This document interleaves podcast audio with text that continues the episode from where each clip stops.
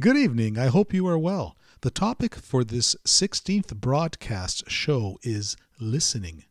I recall many lessons delivered throughout my teaching career where I encouraged my students to listen to music with attention to details that are present in the music and, in addition, to notice what features in the music that were not present.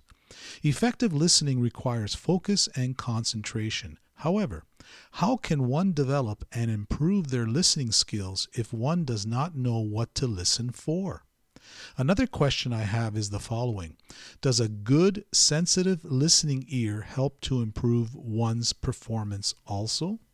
As a music educator, I encouraged my students to listen to a variety of music, to appreciate and embrace the opportunity to feel a wide range of emotions not only present in the music, but present in ourselves. To let go and allow full absorption of the moment. You see, the sounds enter our bodies, enter us through the ear, and then our mind and soul are set into action, analyzing and interpreting what we hear. Sometimes these sounds are not described as music at all. For example, the sound of a siren can be an important warning signal that danger is present and you should immediately move to safety. There really is so much involved with listening deeply to music. It does have the power to transform you, to calm you, to transport you to another time and place, reminding you of both good and bad times experienced in your life. Certainly, listening does help us to navigate this world. Listening teaches us about our world and a lot about ourselves. We analyze the sounds we hear to learn and to better understand our experiences in life.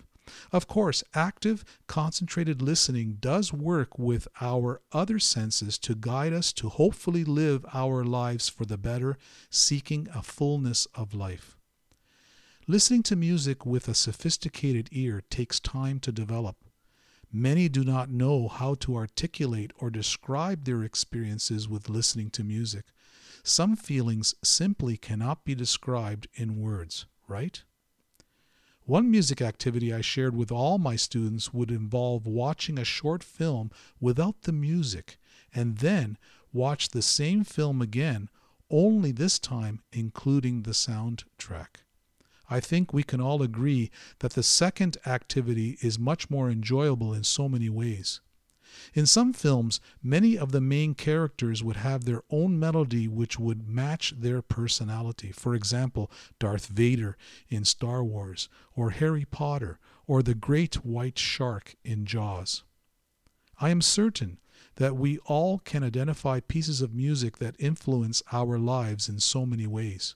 We are attracted to the poetry of lyrics and how the phrases of music will deliver rich meaning that captures our interest and motivates us in so many ways. Sadly, we are aware of situations where many claim that listening to some selections of music have driven these individuals to explore dangerous outcomes that have not only brought harm to themselves, but harm to others. Indeed, it is commonly understood that our actions, our words, our music, and more can have a powerful influence over others. We need to be careful how we interact with one another, to try and work together to promote, support, and sustain the common good, to try to contribute in positive ways to the benefit of all who dwell on this most beautiful world we all call home. Music is a human activity that offers opportunity to express a huge range of feelings. There are some that believe we should listen to marches because music in the style of marches is uplifting. In addition, some have researched to discover that certain pieces of music composed by Mozart will help you to improve your thinking and may even make you smarter. Of course, many of us have heard stories that describe how music is also used to encourage people to shop more in stores. And today, we can access apps on our cell phones that present sounds of nature that can bring calm feelings to address stressful moments. I think we can all agree that music plays an important part in our lives. We move to the rhythm of music and include music in our lives throughout the day. When we work, when we celebrate, when we relax, it can bring great joy and sometimes great sadness too. Music has been around since the beginning of humanity, and today, during this crisis, it can offer us some beneficial healing and peace. I encourage you to listen to Adagio for Strings by Samuel Barber.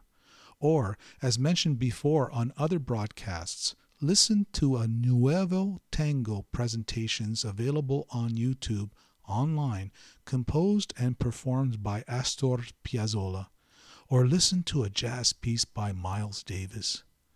And now, please listen to a new accordion solo piece of music in the Dixieland style, composed, performed, and recorded this week by me, entitled Bus Station.